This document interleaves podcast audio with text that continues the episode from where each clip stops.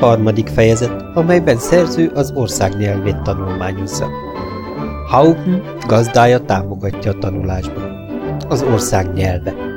Számos magasállású Haupen kíváncsiságból eljön megnézni szerző. Szerző röviden elbeszéli útjait gazdájának. Legfőbb igyekezetem oda irányult, hogy most már megtanuljam az ország nyelvét, amiben gazdám, ezen túl csak így nevezem, a ház mindegyik szolgája támogatott. Mindnyájan valóságos csodának tekintették, hogy egy szerintük oktalan állatban az értelem kétségtelen jeleit tapasztalhatták. Rámutattam a tárgyakra, s megkérdeztem nevüket, amit aztán, ha magamra maradtam, naplómba jegyeztem be. Rossz kiejtésemet gyakori ismétlésekkel javítgattam. Egy rőt poroszka, egyik alsóbb cselét különösen kezembe járt. Ez a nép torkon és orron keresztül beszél. Nyelvük legjobban a német alföldi tájszólásokhoz hasonlít, de kecsesebb és kifejezőbb. Különösen ötödik Károly császár ugyanezt akarta mondani, mikor kijelentette, hogy lovaival mindig hollandosul szokott beszélni.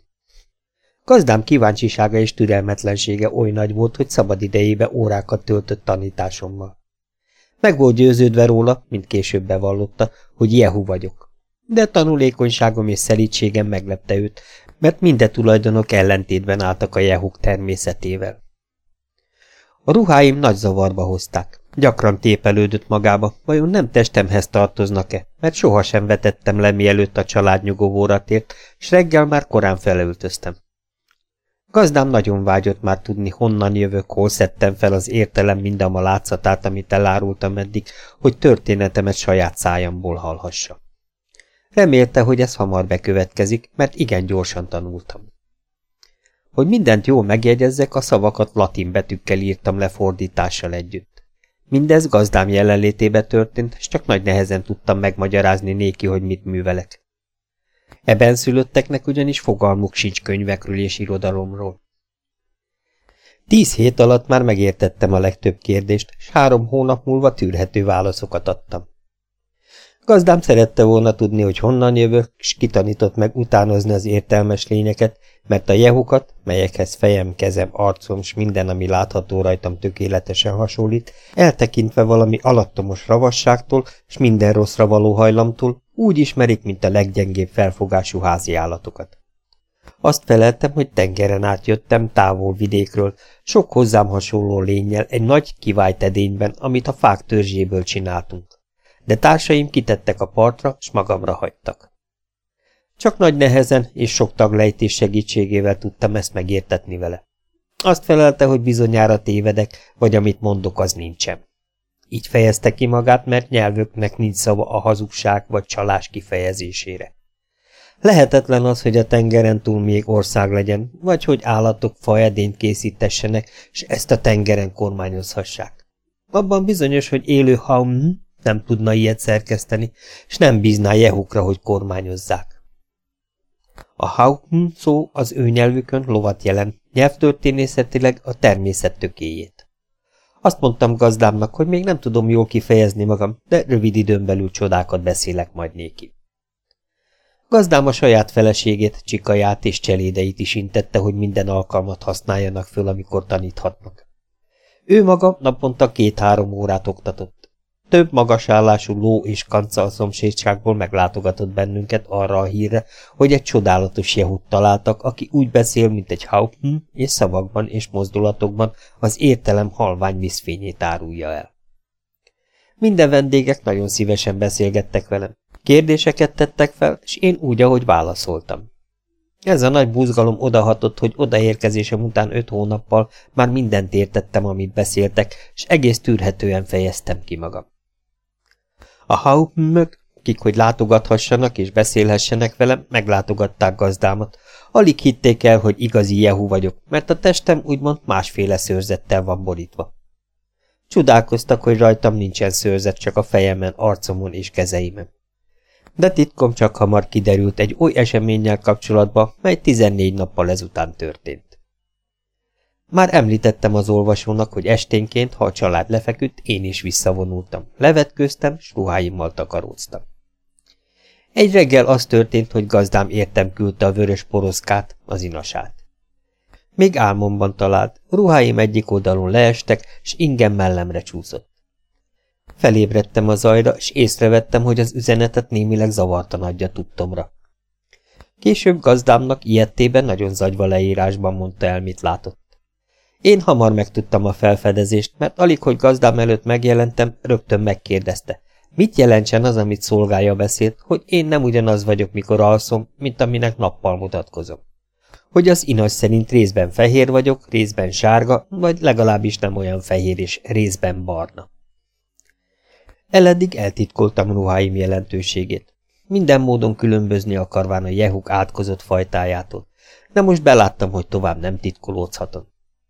Különben is megfontoltam, hogy cipőim s ruháim csak hamar elkopnak majd, már is rossz állapotban voltak, és így egyszer csak szükségem lesz majd a jehuk vagy más állatok bundájára, amikor tehát úgyis kipattan a titok. Elmondtam hát gazdámnak, hogy abban az országban, ahonnan jövök, a hozzám hasonló lények testüket bizonyos állatok mesterségesen kikészített hajzatával fedik, részint szeméremből, részint a hideg idő miatt és a meleg viszontagságai ellen. A magam részéről, ha parancsolja, azonnal meggyőzhetem őt, csak azt a kegyet kérem, hogy ne kelljen feltakarnom bizonyos részeket, miket a természet elrejteni int. Azt felelte, hogy egészen furcsa dolgokat beszélek, főleg utolsó szavaimat nem érti. Hogy inthetne minket a természet arra, hogy elrejtsük, amit a természet alkotott? Ő maga és családja sohasem szégyelte testét. Különben pedig tegyek úgy, ahogy jól esik. E szavak után először kigomboltam felső kabátom és levetettem. Majd a mellényemre került sor. Levettem cipőmet, harisnyámat és nadrágomat. Leengedtem ingemet, és alját felhúztam. Az egészet őbb módjára derekam köré csavartam, hogy mesztelenségemet elrejtsem. Gazdám az egész eljárást kíváncsi álmélkodással nézte végig. Egyenként patájába vette a ruhákat, minden darabot szorgosan megvizsgált, megforgatott, majd szeliden és óvatosan több helyen hozzám ért. Többször körüljárt. Végre kijelentette, hogy nyilvánvalóan Jehu vagyok, de sokban különböző fajtámtól. A bőröm lágyabb, simább és fehérebb, sok helyen csupasz. Körmeim alakja és színe is más, és főképpen az a hajlamom, hogy mindig hátsó lábaimon járok. Megelégedette látványjal, és sürgetett, hogy öltözzem fel megint, mert már nagyon diderektem. Többször megmondtam gazdámnak, mennyire elkeserít, hogy Jehunak nevez, mert ezt az állatot annyira utálom és megvetem. Kértem, tiltsa meg családjában és barátaik közt, akik meglátogatják, hogy ezt a szót rám alkalmazzák. Másrészt azt is szerettem volna, ha testem hamis takarójának titkát nem árulná el senkinek, legalább addig, míg ebben a ruhában tart. Ami inasát, a vörös poroszkát illeti, annak tisztességérzete hallgatást parancsol. Gazdám mindenbe jó szívvel beleegyezett, s így senki sem tudta meg titkomat, míg csak ruhám szakadozni nem kezdett, amit mindenféle szövettel pótolni kellett. Közben gazdám azt kívánta, hogy minden szorgalommal azon legyek most már, hogy nyelvüket megtanuljam. A maga részéről jobban érdekli őt értelmességem és beszélő tehetségem, mint egész alakom és testem, akár be van borítva, akár nincs. Hozzátettem még, hogy némi türelmetlenséggel várja már azokat a csodákat, amikről ígértem, hogy beszélek majd. Ettől kezdve megkettőzte fáradozását és oktatásait. Társaságba vitt, s mindenkit kért, hogy előzékenyen bánjon velem, mert úgymond ez jó kedvre hangol engem, s annál mulatságosabb leszek. Naponként tanítás közben sok rám vonatkozó kérdést intézett hozzám. Minden tehetségemmel válaszoltam, s így csak hamar általános, bár tökéletlen fogalmakat alkothatott személyemről. Az olvasót untatnám, ha elbeszélném, hogy vált szabályossá társalgásunk lépésről lépésre.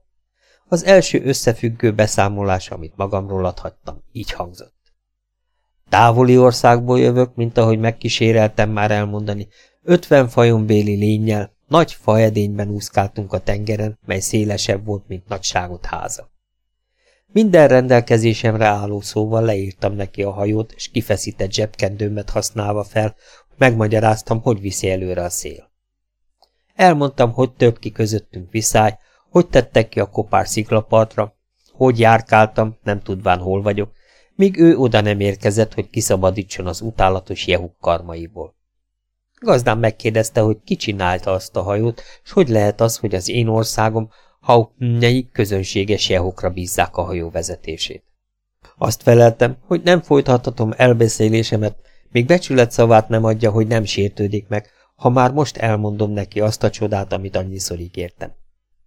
Ígérte, hogy nem haragszik meg, és elmondtam, hogy a hajót hozzám hasonló teremtmények építették, hogy az én hazámban épp úgy, mint mindenütt, ahol eddig jártam, ilyenek az uralkodó értelmes állatok.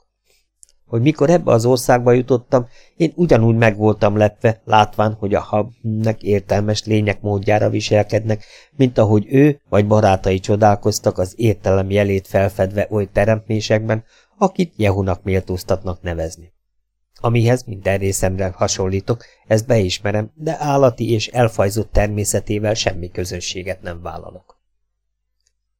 Továbbá kifejtettem, hogy ha jó sorsom valaha megengedi, hogy visszatérhessek hazámba, s ott elbeszélem ezt az utamat, mindenki azt hiszi majd, hogy olyan dolgokat beszélek, amik nincsenek, hogy az ujjamból szoptam az egész történetet, és csak úgy kitaláltam, s hogy igazán ígérje meg nem haragszik és elhiszi, mennyire tisztelem őt, családját és barátait.